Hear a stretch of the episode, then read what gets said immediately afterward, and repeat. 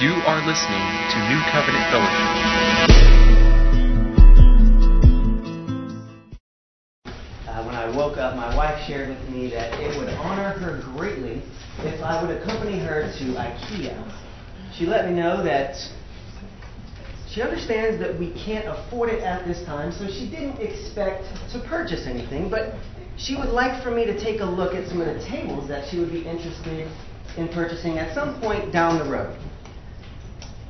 And if you've ever been to IKEA, then you know that that place can certainly be a real battlefield for the mind.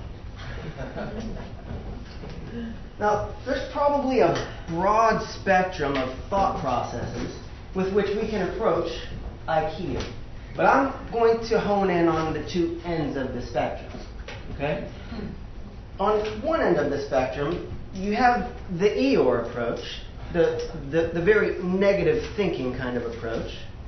And on the other end of the spectrum, you've got the Tigger approach, the positive thinking perspective.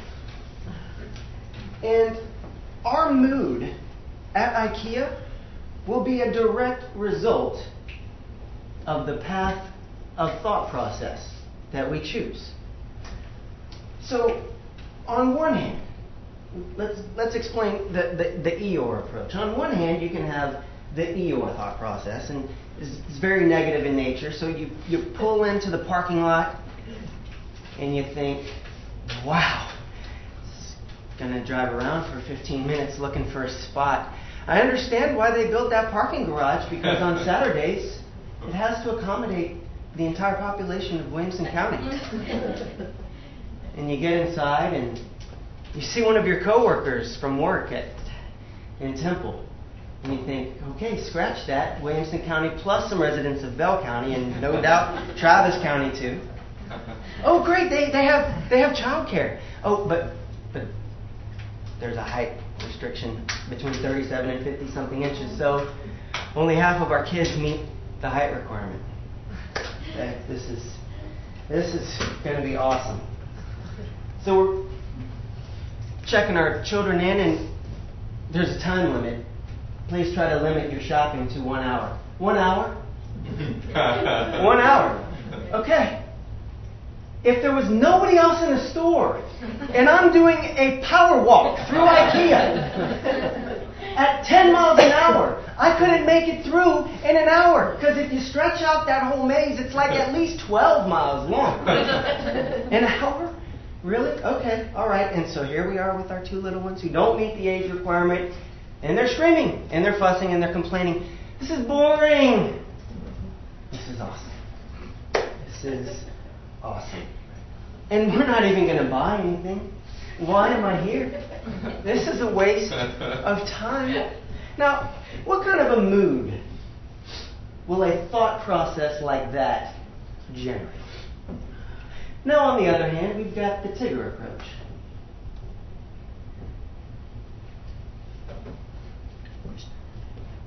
Thought process goes something like this. It's the weekend and I'm not at work. I am with my best friend in the whole world, my lifelong companion and partner. I get to spend quality time with my partner, and I have an opportunity to serve her by doing this, speaking her love language.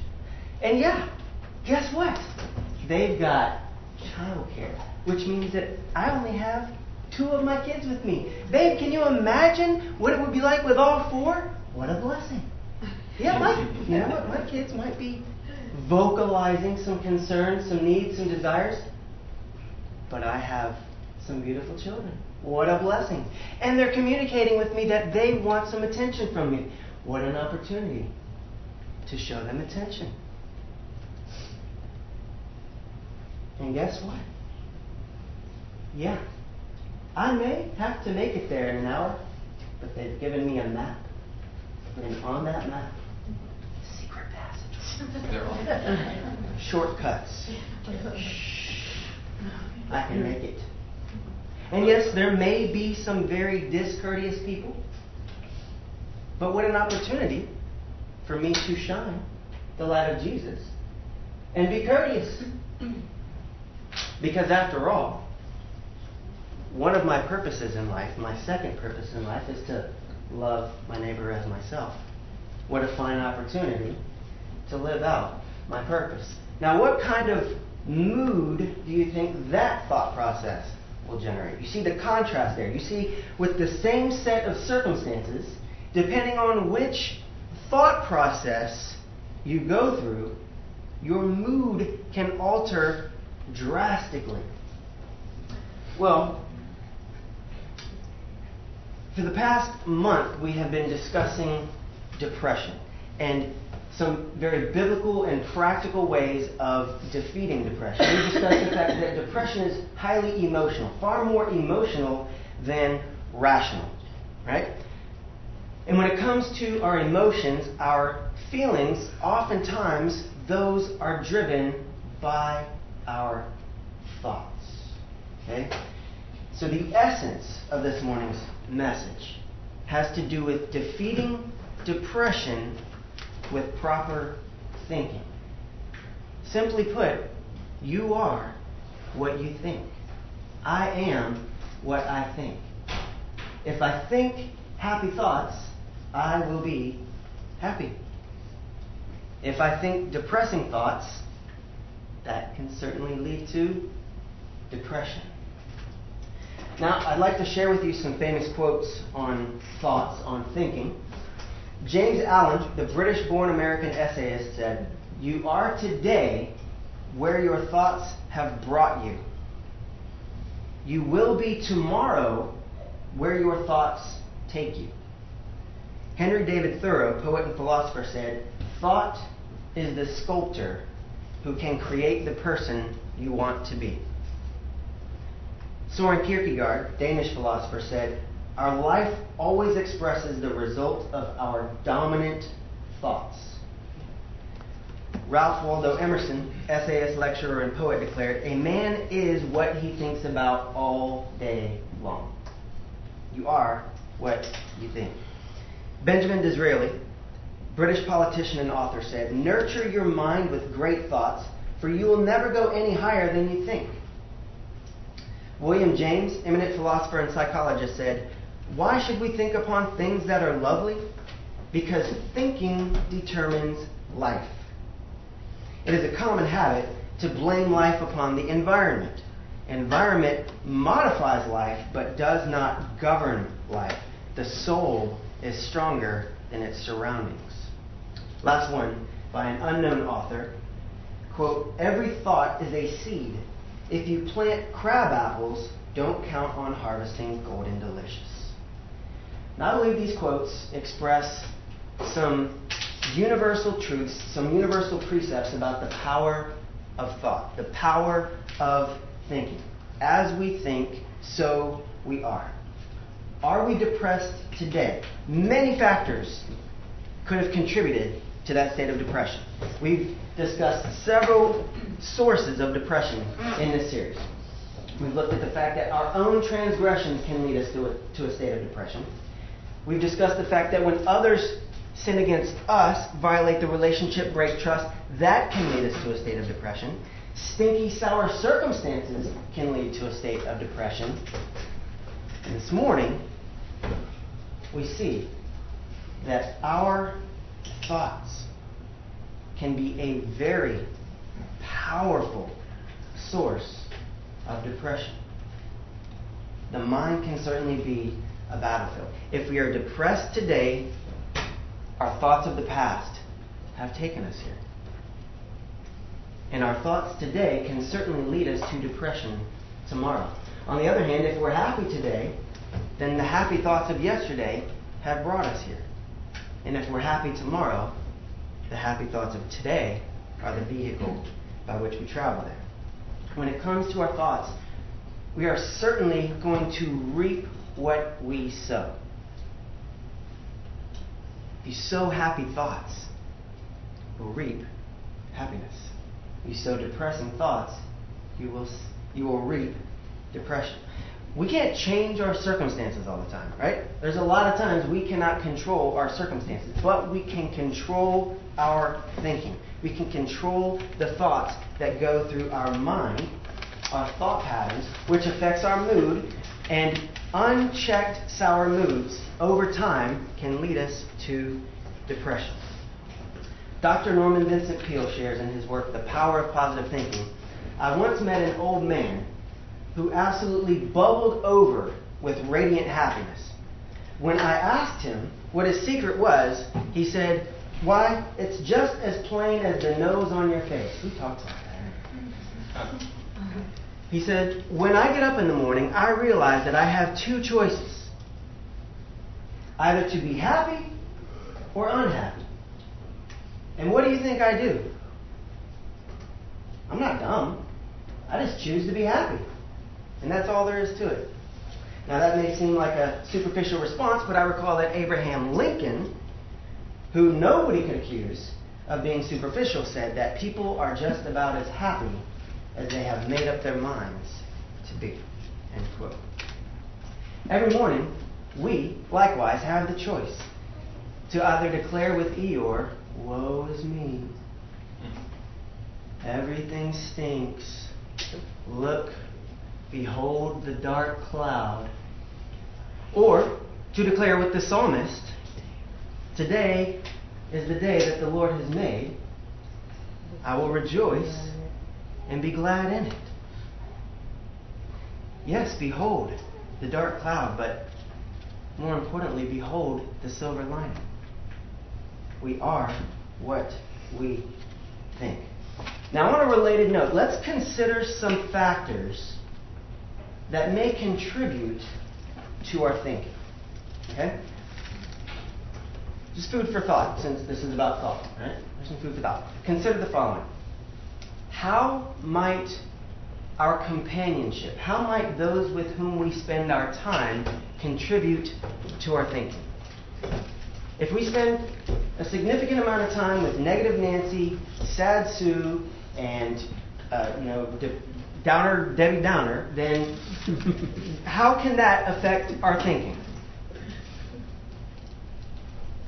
Furthermore, consider how might the movies that we watch affect our thinking? How might the music we listen to affect our thinking? How might the blogs that we read affect our thinking? How might the audiobooks that we listen to affect our thinking? Now, don't misunderstand me. I'm not going all legalistic on you. There's no thou shalt nots here. I'm simply pointing out that we should be mindful that those things can give us a mindful. Simply encouraging you and myself to be good stewards in management of our minds. Now, before we go any further, I want to be clear on what this message is not. Okay? This is not some new agey idea. This is not some name it and claim it word of faith movement type message. And this is not philosophy divorced from or in opposition to the scriptures type message, okay? So let me assure you, this is not this, new agey idea, that idea that, we can create our own reality with the power of our thought, that, we can just by thinking certain circumstances, we bring them into existence or anything like that. Let's be clear on that. We do not have sovereign control over our circumstances. Furthermore, this is not a name it and claim it word of faith type idea. Okay, that kind of doctrine, that kind of teaching is along the lines of, through the power of faith, essentially I make God my genie in the bottle, and my wish is his command. And I essentially get what I want out of God as long as I just have enough faith. Okay, that's not where we're going with this. That's not what we're talking about this morning. Okay? That transforms faith in a sovereign God, a holy God, despite our circumstances, into something that allows us to command God to do what we want in order to meet our desires in our circumstances. And yes, there is a philosophical element to this, yes, but what have we discussed in here that doesn't touch on philosophy in some way or another? I mean, if you just define the word philosophy, it's friend of wisdom or the love of wisdom. This is not in opposition to the scriptures in any way whatsoever. In fact, as we move further through this message, you'll see that it's right in line with the teachings of scriptures. But the beauty of what we're talking about this morning is its universal application to both believers and non-believers alike. Okay? If you are a Christian, your thoughts affect your mood, which affect your emotions, which can lead you into a deep depression.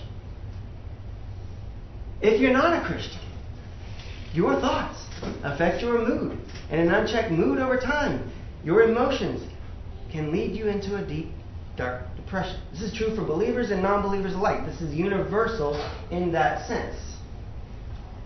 So hopefully I've put you at ease now in the fact that this is, again, not word of faith, not new age, not philosophy divorced from the scriptures, but in conjunction with the scriptures.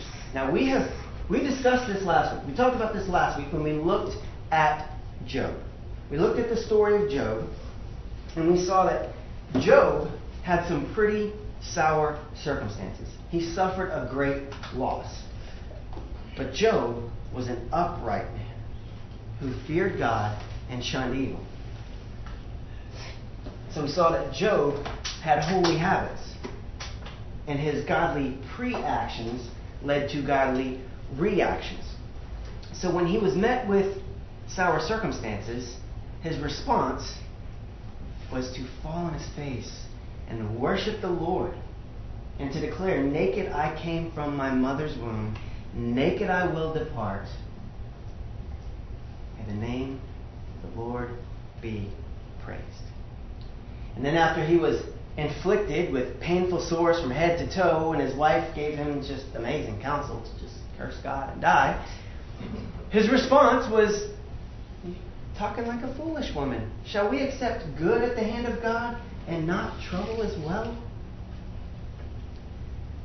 And then there's a period of 7 days in which Job sat in silence. But then Job broke the silence in chapter 3 by declaring that he wished he had never been born. We see that somewhere in that span of 7 days, somewhere in that silence, something changed, because apparently Job descended down the staircase into a deep, dark depression, cursing the day of his birth. What happened in those 7 days? What changed? It wasn't his circumstances. His circumstances were the same. I propose to you that his thinking changed, that he was no longer meditating upon the precepts of truth that he declared in chapters 1 and 2, but somewhere along the way, his thinking shifted from God-centered to self-centered.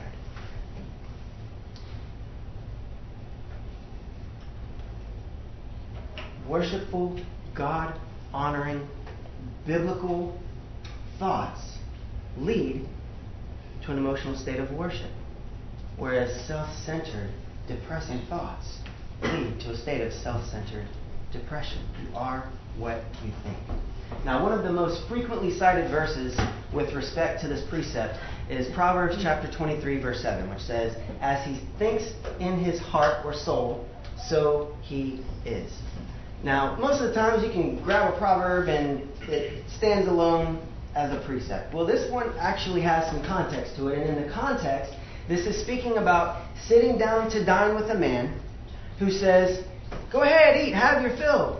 But he's thinking in his heart all the while about the cost. And the verse is essentially stating, hey, he may be declaring one thing with his lips, but it's not really what he's about. What he's about is what's going on in here. And in Hebrew thought, the mind and the heart are connected. The heart is where the thought takes place. And so, just as Jesus declared about his generations, people honor me with their lips, but their hearts are far from me. The heart of the matter is the matter of the heart. What's going on in here is what matters. As you think in your heart, so you truly are. You are what you think. And we find another encouraging example in 2 Corinthians chapter 10, verse 5, in which Paul mentions taking every thought captive and making it obedient to Christ. Now, the context of what Paul is saying there has to do with demolishing strongholds, demolishing arguments, and arguing against every pretense that sets itself up against Christ. It has to do with right thinking, right theology about Jesus Christ in light of the gospel. Okay? Conforming one's mind, one's thinking to theological truth, orthodoxy. Now, once again, this precept emerges of the importance of one's thought. Okay? Right thinking with regard to doctrine is important. Right thinking with regard to theology is important, but so also is right thinking when it comes to practical living. While we may not be able to control our circumstances, we can certainly control our thoughts. And we have the ability and, in my opinion, the responsibility to manage our thoughts well, to be good stewards of our mind. And so when we find our emotions trying to lead our thinking astray, we must take those thoughts captive, make them obedient, and conform them to the truth. Right thinking, right theology, orthodoxy, as well as orthopraxy, right living, right practice. So how specifically does the Bible direct us with regard to guiding our thought life? Well, Paul says in Philippians chapter 4, verse 8, "Finally, brothers and sisters, whatever is true, whatever is noble, whatever is right, whatever is pure, whatever is lovely, whatever is admirable, if anything is excellent or praiseworthy, think about such things." What an amazing exhortation.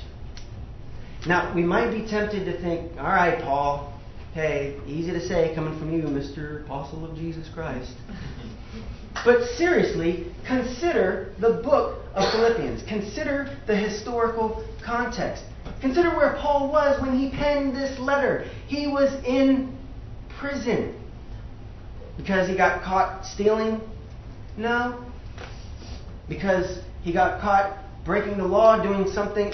No. Not for doing something wrong, but for doing everything right, for doing the most right thing he could possibly do by fulfilling the commission that Jesus Christ had given him to go and preach the gospel, unveil the mystery of the gospel to the Gentiles. He was in prison for doing the right thing.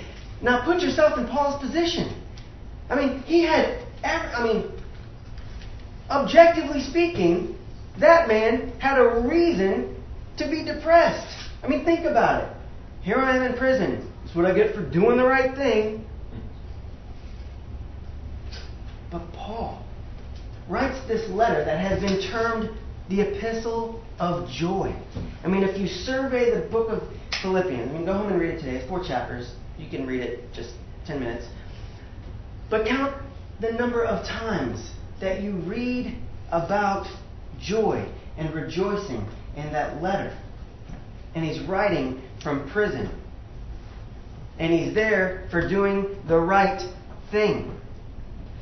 So if anybody knows the power of proper thinking, of holy, healthy, and happy thoughts, it's Paul. If anybody understands that you are what you think, it's Paul. If anybody understands how to defeat depression through proper thinking, it is Paul the Apostle. I mean, this exhortation is profound. It is powerful. At times, we can find our minds being convinced of these untruths, of these falsehoods, of these twisted thoughts that are so far from the truth. Therefore, since those thoughts can lead to negative emotions, which can lead us into depression, it's important to constantly refute those thoughts with the truth. Take those thoughts captive and make them obedient, rather than allowing those negative thoughts to impact our soul and lead us astray. And we should think on the things that Paul lists, things that are true and right and noble, pure, lovely, excellent, admirable, and praiseworthy. Those are the things upon which we should set our minds. Those are the things that we should think about. Consider some of the following distortions that our mind can present to us. There's that one where you walk in and you notice that your husband, he did the laundry and the dishes, and then you open the dishwasher and see that he didn't empty it and put the Tupperware in the wrong shelf. And so rather than seeing all of the wonderful things that he did for you, looking at that little speck, that one little blemish, that's filtering your thoughts, narrowing the scope of your thoughts down and honing in on the negative as opposed to seeing all of the positive. With that kind of thought process, is that lovely? Is that admirable? Is that excellent and praiseworthy? Thinking on that which is lovely, admirable, excellent, and praiseworthy would be saying, wow, my husband, what a wonderful man. He took the time to do the dishes, the laundry. Wow. And then there's polarized thinking. This whole... There's either black or there's white. There's no in between. If you're not perfect, you're a failure. Right? I can't do anything right. I messed up this one thing. The reality is I messed up this one thing. But in my mind, what is my thought process? I'm the world's biggest failure. I can't do anything right.